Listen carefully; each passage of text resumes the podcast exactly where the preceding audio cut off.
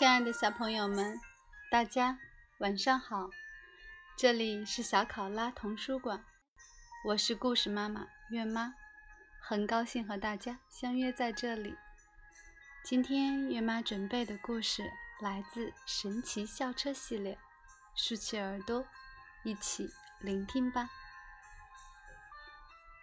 神奇校车》，桥梁书吧，回收利用。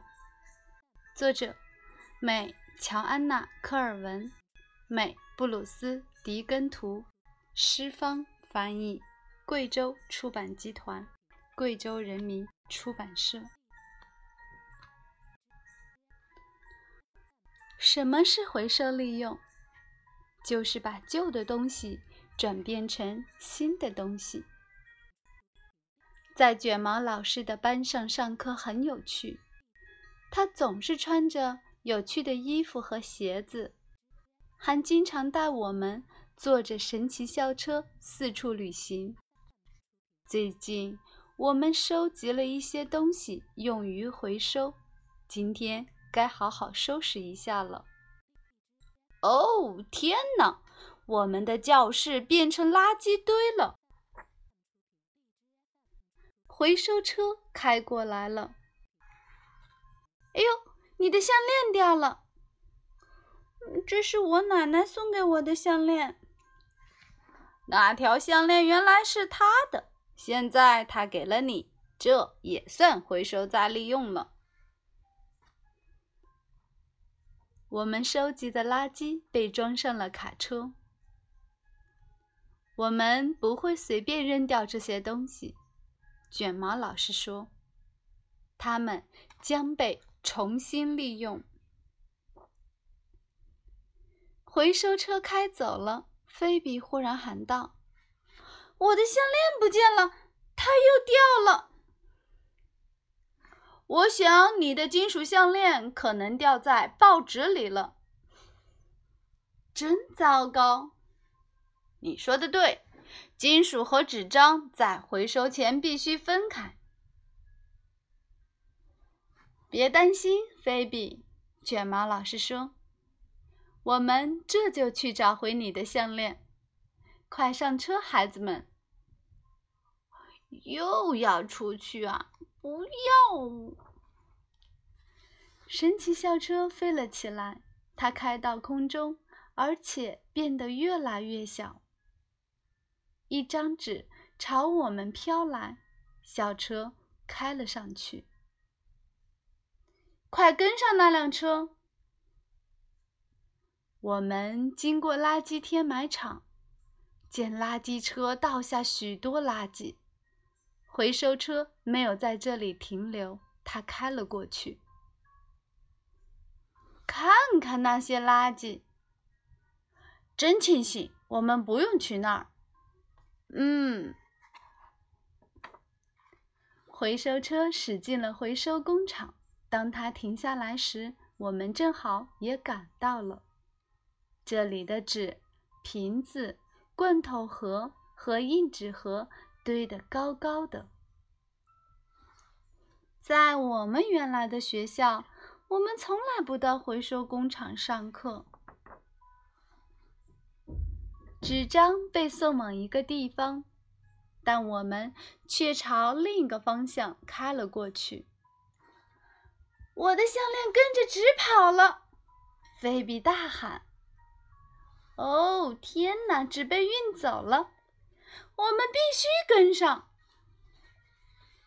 一块巨大的磁铁移动到我们的上方。磁铁能吸铁，卷毛老师说，而我们的校车车身含有许多铁。果然。磁铁把校车吸上去了。看来铝制罐头盒不含铁，玻璃瓶、塑料和硬纸盒也不含铁，所以它们留在了那儿，而我们被吸住了。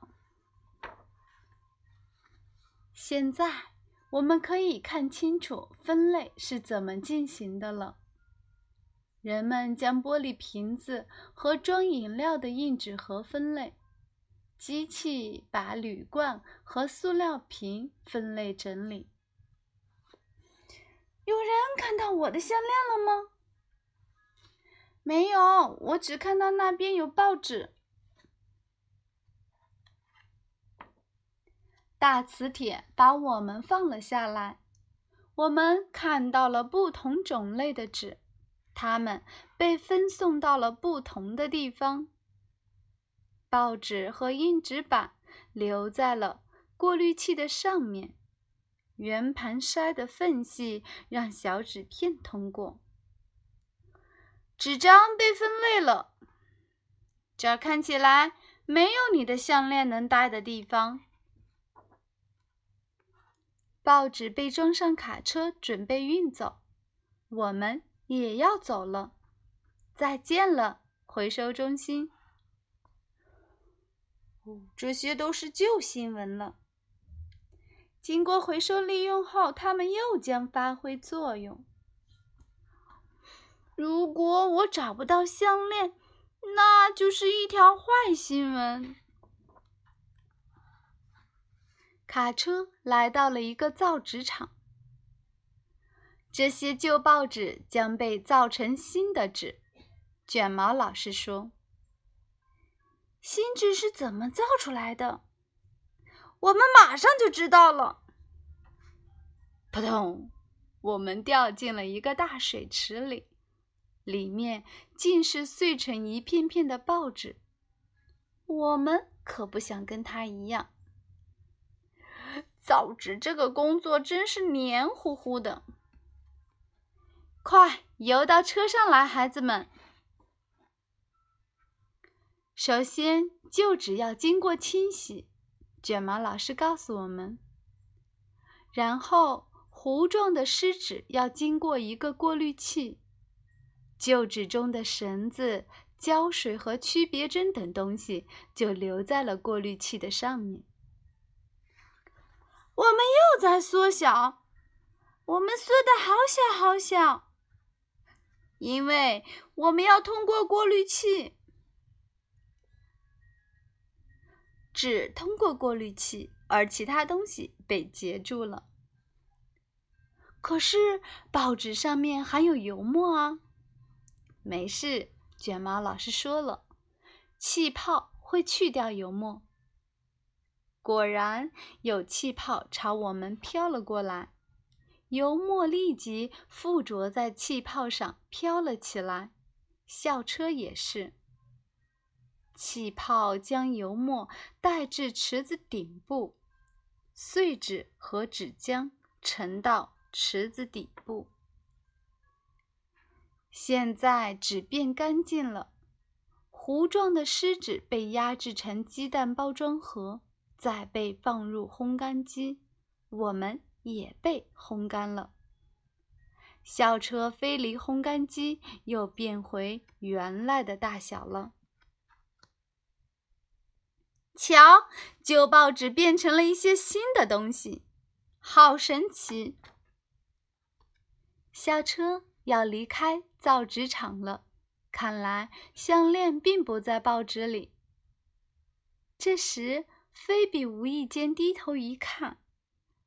原来项链一直在我的口袋里，它可真是你的心爱之物啊！找到了项链，我们的旅行也结束了。